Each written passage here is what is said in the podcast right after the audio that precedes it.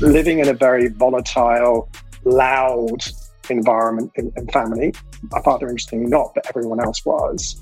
To be heard, you needed to have a perspective. You needed to have something to really sort of shout out, and, and that that definitely peaked with me to be able to sort of cut through the noise of what was going on. But interestingly, as well, another side to me developed with that, which was the peacemaker and the person trying to calm things down from this volatility as well, and looking for solutions, looking creatively for solutions. And that's been quite pivotal in my life this yearning for really quite chaotic, volatile situations and really constantly wanting them. You know, I get bored quite easily, but at the same time, working through those to try and see, well, how can I calm those down?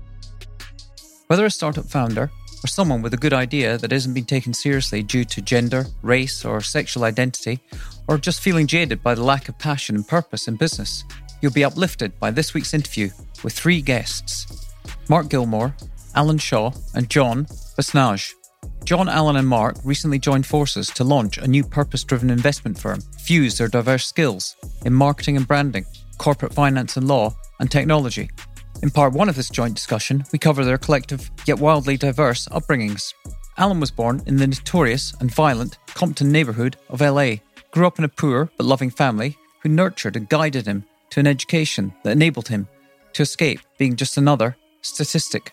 Mark describes being born in Canada as a welcome baby moving to the UK at an early age, and being educated in the private schooling system. He describes growing up in a volatile and loud home environment and how it conditioned him to ensure his voice was heard and prepared him to thrive in a chaotic and volatile work environment. John describes being born into a loving, quirky family and describes his upbringing as a container of abundance, scarcity, and boredom, and how his early ambitions were focused on academia. All three discuss their first memories of their emerging sexual identities, their self awareness and discovery, early ambitions, influences, motivations, and goals, and the serendipity or happenstance that set them on their life journeys. In part two, Mark Allyn and John dive deep into their new investment venture and its purpose to recognize, celebrate, embrace, and drive difference through investing in the underinvested and the underrepresented minorities and startups. I hope you enjoy the ego free honesty, passion, purpose, and common unity of Mark Gilmour, Allyn Shaw, and John Basnage. First of all, uh, have to say a thank you to ex guest Robert Marchetti for making the introduction recommendations that we interview Mark. But Mark suggested it would be interesting to follow a slightly different format than just interviewing himself, to interview his new business partners, John and Allyn. So thank you for the three of you for coming together in this uh, first time we've done three people in one interview. So it's going to be interesting little journey, but I'm sure it's going to be fun, and we'll probably sort of uh, mix it up a little bit. But before we really get into talking about your very diverse journeys to coming together as a new business and your different journeys through life in branding, marketing, technology, what seems to be law and corporate finance, and maybe you can sort of dissect that a bit more. We'd love to for you to give us a little bit of background about all your collective upbringings and the impact of your parents on the direction uh, that you've all taken in life. So I don't mind who starts. So over to you guys. So for me, I don't know. I, I, guess it's interesting. We'll see. So I was born in 1970s Compton, California. And for those who don't know much about Compton, California, or the Lynwood area, it, back in the 70s was probably the most densely populated uh, group of African Americans in the United States, but it also had the highest crime rate in the state of California. And so um, statistically, if you think about it, just based on this code I was born, I should be either incarcerated dead or or you know strung out on drugs. And so their you know life life was adventurous but um, as a child my parents were quite crafty. I'll share a quick story. I remember going to school and and always wondering why we had to stop blocks away from the school to be let out of the car. And this is in grade school so i was i don't know i was i was pretty young. And what what i soon realized after chatting with my parents is that they would lie about, frankly, they would commit fraud about where we lived. And the reason why they did that is because, again, we were very poor. We did, we, you know, there were two jobs. Uh, my sister and I were latchkey kids. but they wanted to make sure that we were well educated. And so they would lie about our home where we lived so that we can go to the best schools. And at the time, uh, those best schools were, were, were primarily uh, white white schools. And so the whole purpose of you know, you know getting dropped off blocks away from school, we walked to school. You know, kids were asked us questions about you know where do we live and and and and you know about our home life, and it was you know, I soon realized that my my experience and, and my environment was vastly different of those around me. And so when you think about my parents and kind of what they shared with me and my sister, uh, there's a couple of things that always came to mind. Know, my mother would always tell me that I, she, you know, I won't be a statistic. She refused that I, I become a statistic. And while we may not have had very much, what we did have was always funneled to myself and my sister. And so I grew up thinking that. I grew up thinking life, and more importantly, the word fair is simply a four letter word. Um, not to get caught up in the word fair. Life is not going to be fair for me. Uh, it's not going to be fair for me because I'm I'm I'm Black African American. It's not going to be fair for me because I'm LGBT it's not going to be fair for me because I didn't come from a wealthy family or grew up in a astute or affluent neighborhood. And so for me, understanding that early on and, and hearing from my parents that I won't be a statistic and hearing from my parents that you have to be twice as good for half as much, it just set me on a course to know that regardless of what happens, I'm going to have to just buckle down and, and figure it out. You know, failure was not an option um, there was no backup plan. There was no family estate. There was no trust or inheritance. It was these eyes, these hands, and this mouth. And so for me, that really, and in terms of my parents, that was really the, the crux of it. Again, they worked all the time. And so it was more about study as hard as you can, learn as much as you as you can from others. Always had rules around right and wrong. Grew up in the church for the most part, and and that set me well on my way. So, you know, when you grow up in that environment and and everyone looks the same, um, everyone, you know, lives in the same neighborhood, primarily goes to the same schools. We didn't, right? My parents took care of that. You don't have an appreciation or perspective of what you're quote unquote missing out. And frank, frank, frankly, I don't know if we really did miss out. Was our lives different? Absolutely. But I didn't really know that we were poor and I didn't know just how different our lives were until I started to go to predominantly white schools. Had no idea because that just was not my environment. And so, yeah, it's interesting you say that, but I, I would say that as a child, I didn't feel as if I didn't have something or we were without. And that really didn't happen until I became much older and started to realize that, you know, lives of, of people who look different than me was just vastly different.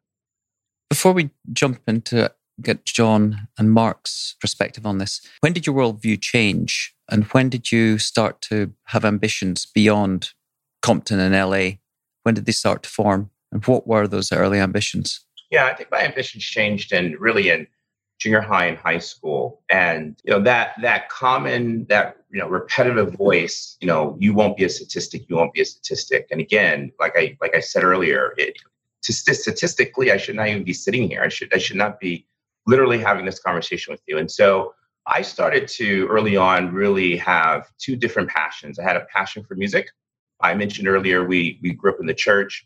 I remember in grade school, my my teacher would start the morning with uh, "Oh, what a beautiful morning," and everyone would sing it, and and I just particularly enjoyed singing it, and and I had no idea that that would lead to a partial scholarship in classical uh, voice performance. And, and ultimately, I, uh, although I did not finish college, I, I started to go to college because of music. But but the only reason why I got there actually was because I couldn't go into the military. So in junior high and high school and partially of college, I went to a program called Reserve Officer Training Corps and um, it was for individuals that were interested in becoming military leaders and and that was really my passion i love leadership i love um, understanding organizational structures and, and how to move things forward. But um, back in the 90s, it was it was not legal for you to be gay and in the military. And so I started. Interesting enough, what I see as doors being slammed in my face, I couldn't go in the military because I was gay. I, I didn't have things uh, afforded to me in privilege because I was black, and so had to work twice as hard for half as much. I didn't see those things as really uh, negative impacts, but I actually that generated my passion and generated my ambition. And so when I couldn't go into the military, I said, "All right, fine, I'll, I'll become a classically you know trained singer." Uh, went into college, started to to go down that path, enjoyed it immensely, but it just did not make a lot of money. And I still had this family of mine that were absolutely struggling. So I had a choice to make. Do I continue down the road in my passions and do the things that I think are important to me? Or do I slow down and pick a different profession that allows for me to make uh, a living uh, wage, but then I can share that money, share that opportunity with my family and help my family out? And so I chose the latter. I chose to go into technology. And that's how I ended up, you know, leaving the military, not pursuing my music career, and ultimately uh, becoming a, a technologist. It was because of a necessity. I needed to help my family survive. And so um, that that that's it. Yeah. Wow. Okay. Well, maybe Mark, over to you and to give us what was happening in parallel as you grew up uh, not not in Compton, LA. No, no, um, very very different, and by the sounds of it, actually a bit before Allyn as well. You've given away something I didn't know about your age when you said the seventies. I'm, I'm the product of a late sixties uh, parent, so um, I was actually born in Montreal, Canada. Um, so, and I was I was what my parents called a, a welcome baby because my father worked for the Burroughs Wellcome Foundation, and it was a very cold winter's night and um, they they weren't planning any more children, but they got, as they said, quite drunk at a party, and um, I was conceived. So I've got three older sisters. I was definitely there's a big age gap, and I was um, uh, yeah very nicely put welcome, and so you know grew up in that environment, quite a doting environment. I felt you know I, I think probably quite spoiled in, in, in many respects moved over to the UK and um, is um, the product of the English public school system, which of course rather bizarrely means private, and going to prep school and then and then secondary school in the UK. Very loving, but quite often volatile family, I guess. And I'd often look at my family and we'd be very, very expressive. And I used to look with real envy at my friend Bobby because he was a single child and everything was very calm it was always, and I went round to lunch, and it was all at a certain time, and it was always, it was always just very, very placid and peaceful. And you know, come around to mine, and it was just like mad. But of course, he, he used to say he loved coming around to mine because it was just different. And and I think yeah, that there's that's my first appreciation that sometimes you you know I was looking at my situation in life, thinking, oh my gosh, you know, this is just chaotic and whatever. I just want to be something else. But actually, it's just different, you know, and and it's not you know, it's not normal. It's not so. It's just it's just different. So, you know that that for me really. And you you asked Mark about curiosity. Living in a very volatile, loud environment and family. My father, interestingly, not, but everyone else was. To be heard, you needed to have a perspective. You needed to have something to really sort of shout out, and, and that that definitely peaked with me to be able to sort of cut through the noise of what was going on. On the whole, good noise. There were some times when it, it I felt quite quite a lot of stress. But interestingly as well, another side to me developed with that, which was the peacemaker and the person trying to calm things down from this volatility as well, and looking for solutions, looking creatively for solutions. And that's been quite pivotal in my life, this yearning for really quite chaotic, volatile situations and really constantly wanting them. You know, I get bored quite easily, but at the same time, working through those to try and see, well, how can I calm those down with with things that I want to do? So that that's sort of quite quite an interesting thing. Mum and dad, mum was she was her parents were missionaries in Africa actually, and they died out there um, when she was very young. So she was an orphan and brought, brought up in, in, in Wales in the UK. And, and that shaped her outlook. And so there was definitely a strong and um, from a different background, but similar to what Allyn was saying, there was with him, there was a strong religious overtone with my upbringing. And, you know, she was very, very very obvious about that. You know, with quite often things which were said which slightly grated with me, like the Sodom and Gomorrah comments or something like that, because you know she's probably thinking about me and and and suspecting something. Whereas Dad was from a very strict upbringing in Scotland, went to a private school as well, and he was he is utterly or was utterly the most fair, honest man I've ever met in my life, and and and you know I think that I have so much respect for his his drive to really ensure that he did the right thing.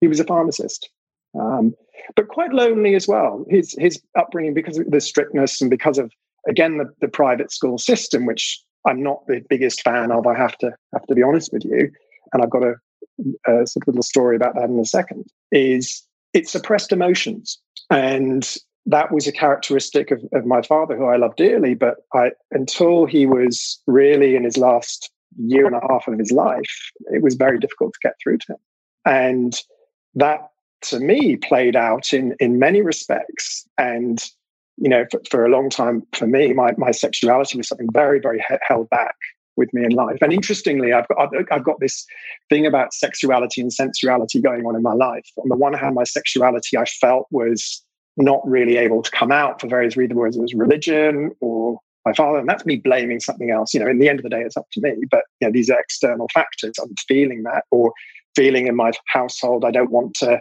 create more noise with, oh, guess what, I'm gay. Versus my earliest memories are about scent, touch, sound. I used to create themes to move, movies when I was younger and you know, put little plays on and put little background tracks on and things like this.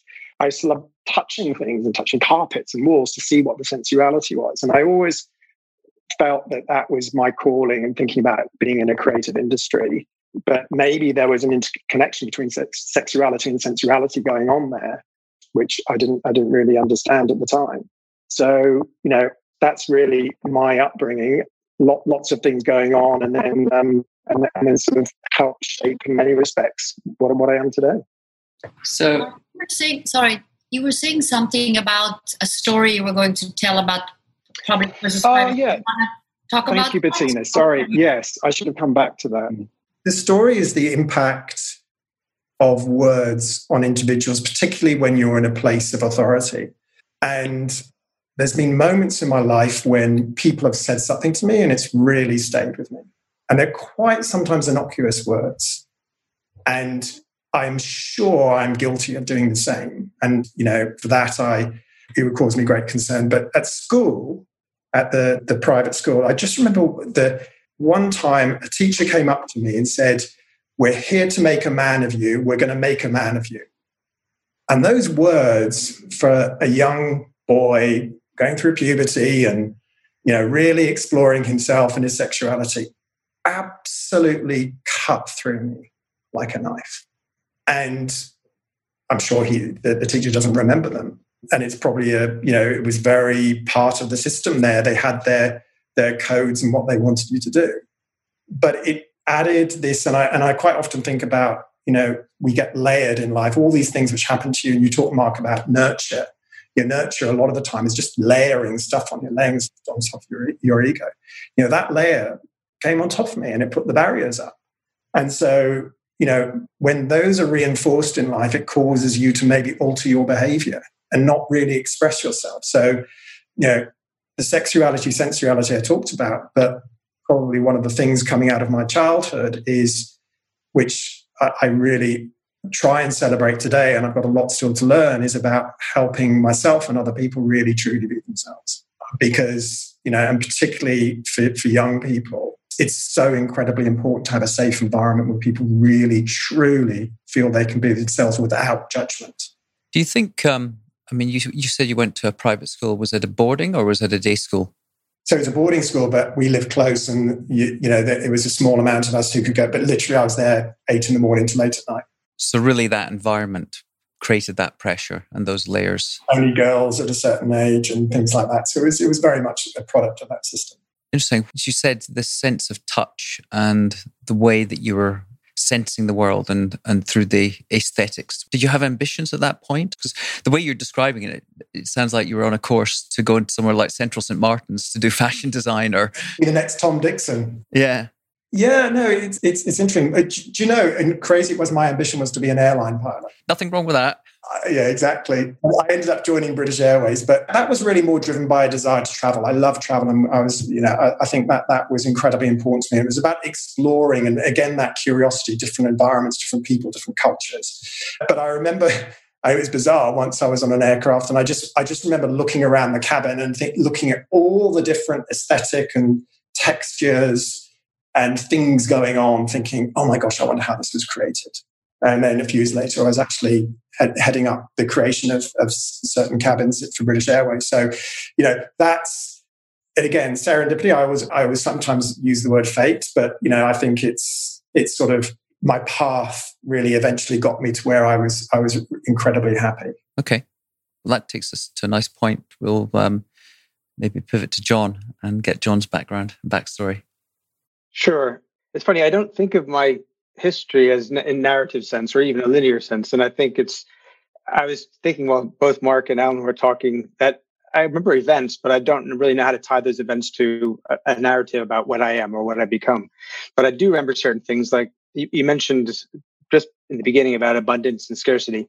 And um, I remember my life being one of being containers of both, you know, like um, both being in one sense for a period very poor, but also having relatives who, when you came or when there was a holiday, everything was put on the table and there was an abundance of everything. Just to say, where you, where were you born? I was born. Well, I was born in Virginia at a naval base, and my my father was in the Navy. So the first three years, I was in various places in the South, uh, southern part of the states. Um, don't remember any of them. I think my my mother was probably least happy somewhere in east north eastern North Carolina. Somewhere, but uh, we moved to Pennsylvania, just outside of Philadelphia, when I was three or four. So my first memories of that.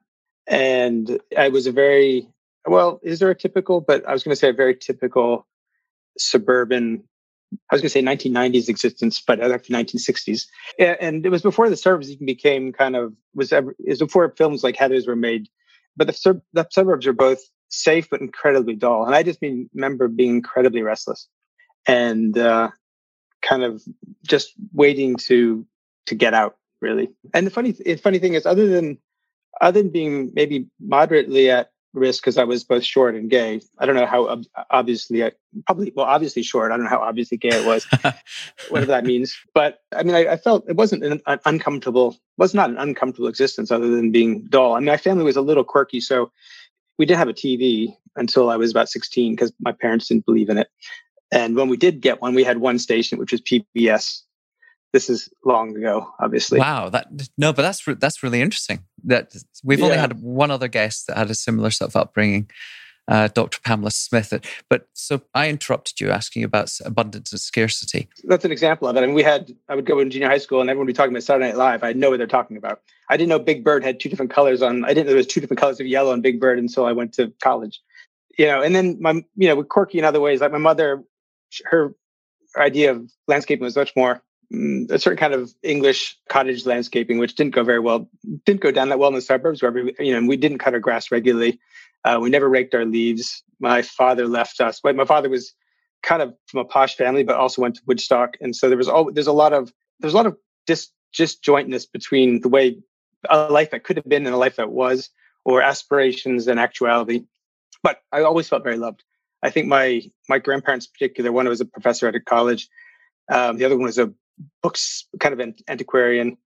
They one of one who never could have a the antiquarian was never able to keep a job, but or actually sell any books or antiques. But he had amazing amazing things. If you go to visit him, amazing things to look at. I mean, magazines from the 19th century, things that you know, cigar holders, all sorts of stuff. He liked to. He's anyway. I, I kind of felt enriched and loved by that. So I, I didn't have issues around self worth. I think, but I was incredibly bored. So how did you how did you entertain yourself? Well, first of all, did you have uh, uh, other your siblings? I assume. I had two siblings. Uh, one was a welcome baby, like Mark. He was ten years younger than me. That's a great. I, I love that term. I'm going to ask. Yes, yeah. that's what he'll be named now. Uh, the other one was just a few years younger than me. But you know, this being Eastern Pennsylvania, we basically played in the mud with Tonka trucks or built forts in the cornfields. that was kind of the extent of of our excitement. I mean, I did read a fair bit by the time I was 14. I didn't read a lot before that. I read a lot in junior high school and high school. Um, and then I think by the time I was about, by the time I was 14 or 15, I was just, I just all focused on going to college. Mm-hmm. And did you have any sort of ambitions at that point about where you saw your life going? I wanted to be an academic. I think at that point, I had the idea of this a very fair, you know, a sort of academic world where everything was very fair, uh, and people who knew the most were the happiest. And you know, I didn't think much. I didn't know anything about politics. My parents didn't teach me anything about that whole world. But I, yeah, I kind of wanted to live in tweeds and read read books. Interesting that you use that word fair. I mean, Allyn would have given you a sort of a, a wake up call to fairness if you'd met him at that stage. It's interesting. I moved around so much as a child, and I think I had a very mixed up view of a confused worldview, and I wasn't really sure about my own sense of identity. You've all mentioned about your acknowledging that you were aware of your sexuality uh, at quite an early stage. At what age did you start to become aware of your sexual identity? That could be all of you. I mean, it's um, just intrigued. At... So there is this there is this TV show called Zoom on P- on public TV, which was a bunch of uh, probably eight to 12 year olds in pajamas doing cool stuff with letters and making plans. And I just remember being intrigued by particularly the boys in their pajamas. But it, that, at that point, it was more of an aesthetic thing, I think. But I, I and maybe that's what sexuality actually is aesthetics. But yeah. I think um, for me, I, it, it's so interesting. I remember something very vividly. I was standing in the school playground next to, I can't remember the name of the person's name, and they were talking about girls at the time. I just said, I prefer boys. And this is, you know, I was probably seven, eight. And, and so when people ask me that, that question, I mean, that, that was a sort of a, a defining moment because I said it. Mm-hmm.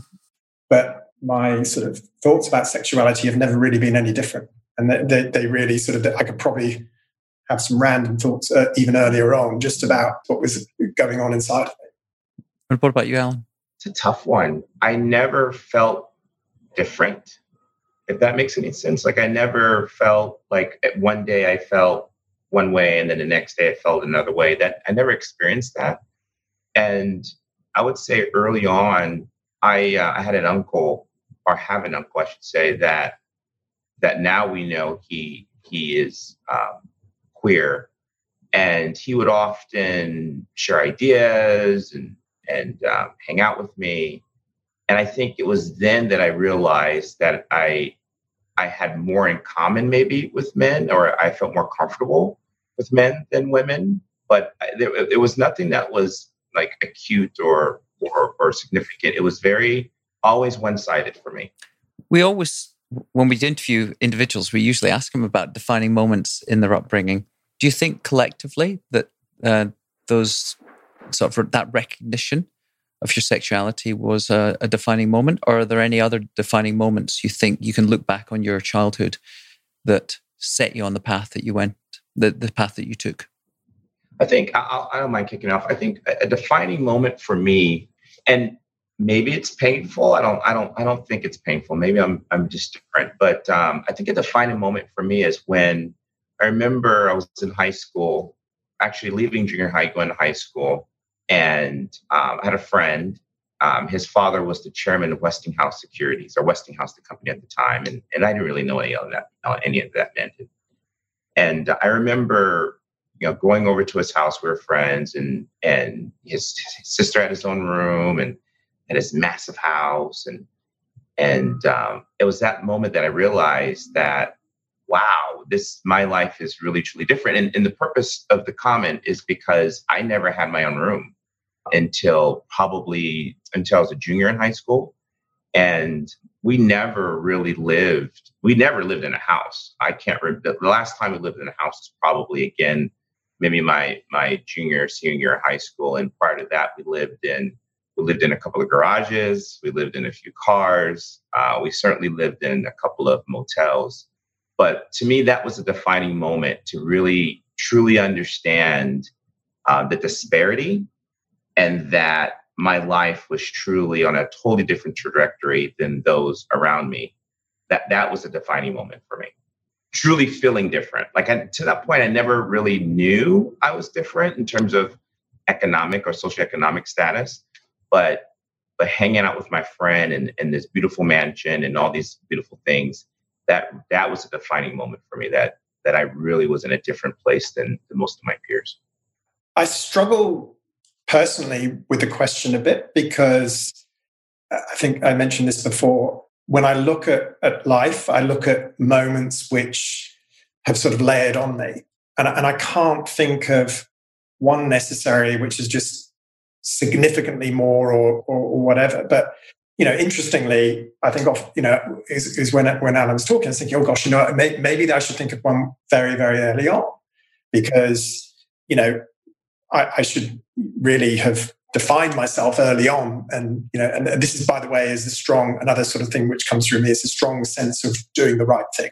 Let's question what is the right thing. But anyway but then i was thinking you know marrying my husband oscar who when and if you if you meet him you'll realize he is absolutely the polar opposite to me. And in, in every sense of the word I mean, he's, he's, a bloody nightmare, but I love him to bits and we love each other to bits and whatever. But, you know, and he says I'm a nightmare as well, by the way. So it's a two way street. But you know, his his background from living a very agrarian life in Argentina to being someone who's extremely expressive and and you know being quite you know get it out in the open straight away to all these things you know that that has been extremely defining for me in my 40s and you i'm thinking crikey you know but then you know i, I think i'll go through life con- continuing to define and hopefully learn and get better about myself. But you know, each of these are big moments of self-reflection and moving on. John, what struck me with what you said about yourself was how bored you were. That is something I've never encountered uh, in my life. How did you deal with that? Because being bored doesn't usually lead someone into a life of the, the success that you've had. You can be distracted, you can be pulled in other directions. Uh, some, some nefarious activities. you could have been uh, pulled into a gang, or I'm intrigued as to how you dealt with that as a child and how you sort of channeled your energy into a focus to become successful in your career. And at what point did that you look back and say, I've passed that period of my life where I'm bored? And was it a byproduct of your home life? Are you just saying because you didn't have television, did you have access to books? Were you, you know what was your level of what was your level of curiosity like as a child? Yeah i think i took other people's worldviews or t- their set of tastes for granted or i just accepted them. So i I was never idle and i couldn't sit still but some of the things that i might have liked to do like i really wanted to be a gymnast and i've always been really good at that. But my my mother or my parents particularly my mother just didn't think that was something boys did or dance for instance so I had to do things other than go to ballet class or go to gymnastics school. Shame YouTube wasn't around at those days. You could have uh, set your mother TikTok, straight on that one. Yeah. I could have I could have been a TikTok. Yeah. yeah. I think it was learning that I didn't need to live within the constraints of other people's values. Uh, so my mother would want me to read certain books and or certain expectations about how you spent your day and my family would be very happy to on holidays to sit in a room after they ate and talk about I don't know what for three hours, and realizing that you didn't have to do that. That you your real that their reality was really boring, but that's partly because it wasn't yours. It wasn't your choice. So I think I learned I learned to go where my spirit wanted to take me. I mean, to sort of find excitement and fulfillment in my own things. And I think for me, it was a real. And you know, I, I think for some for a lot of people, it's a little bit like Allyn's story. I didn't know that uh, I didn't have the same limits that Allyn had, but my limits were ones that I didn't know that people could do that. I didn't know you could read that. I didn't know that you could say that. I didn't know that people did those things or read those books or so I didn't I kind of just took for granted that this little tiny part of Pennsylvania I grew up in was the whole world. Even though I knew there were other cities, I just assumed there was nothing bigger than the very boring books your your parents had on their bookshelves. So I think it was learning not to be constrained by the givens. You went from a love of dance and wanting to be a gymnast, you became a lawyer. Yeah. you got to explain that one. That was a bit of a mis- that was serendipity. I yeah, of course. So yeah. I was actually I was hedging all my bets, and you know, my I had been kind of middle class until I was 14, and my family was poor. My parents my parents split up, and we really struggled. Um, my brothers and my mother and I. So I was very motivated in trying to not be poor. So I went to my first undergrad degree. I did biochemistry, and I was going to go to medical school, but I got a scholarship to go study at Oxford. And my second passion was medieval English, so I did biochemistry and English as an undergraduate. Went to Oxford to do medieval studies, and after two terms there, you know, two terms there, readings for Gawain and everything else, being cold because everything was, you know, they still had those heaters. We had to put 10p pieces in to keep the little red coils going and um, eating hobnobs and drinking tea. And, you know, that was like three meals a day of hobnobs and tea. I thought I can't do this. And it, it anyway, the scholarship was transferable to, to do, to an undergraduate. I was doing graduate work. I could use a scholarship to do an undergraduate degree in law as it turned out. There was a place in my college. So it was, it was happenstance. I mean, I, I had no idea exactly what I was getting into. And sort of studying law and studying law, you're just reading cases. It's very different than being a corporate lawyer. But it was it was a very cozy and welcoming environment.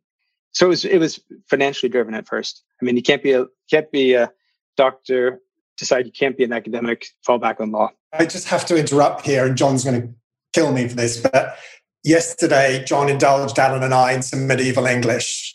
I literally, as Allyn said, he thought what was it? He thought he'd missed the keyboard had gone. I thought he was just banging on the keyboard. yeah, it's the funniest text moment. I was like, where did this come from? I wanted to prepare them for my story. I think there was actually some some, yeah. some curiosity. Yeah. But the thing is, I, I you know, in, in, a weird way, I think almost in any space you can find, if you look for it, you can, in almost any profession, you might be suited to certain things better than others, but in almost any profession, you can find a part of it that is intellectually interesting. So you're surrounded by the most interesting people, and you make the most of it. And I think I could have done a lot of other things. I might have done some things better, but I found in law, even though it wasn't a, my first love, I, I really found interesting people. I found it intellectually stimulating, and it let let me actually come back to London because I was after I left university here, I was I had to go back to the States and law allowed me to come back and work in the UK. Okay. We'll leave part one there. If you like the show, please subscribe and ideally give us a five star rating and a review because it helps more people find us. Just go to iTunes, Spotify, or your favorite podcast player to listen and subscribe. This show is an Impossible Network production and is produced by Bettina McKaylee and Elaine Castillo Keller. But for now, be curious, be creative, and seek out serendipity. See you next time.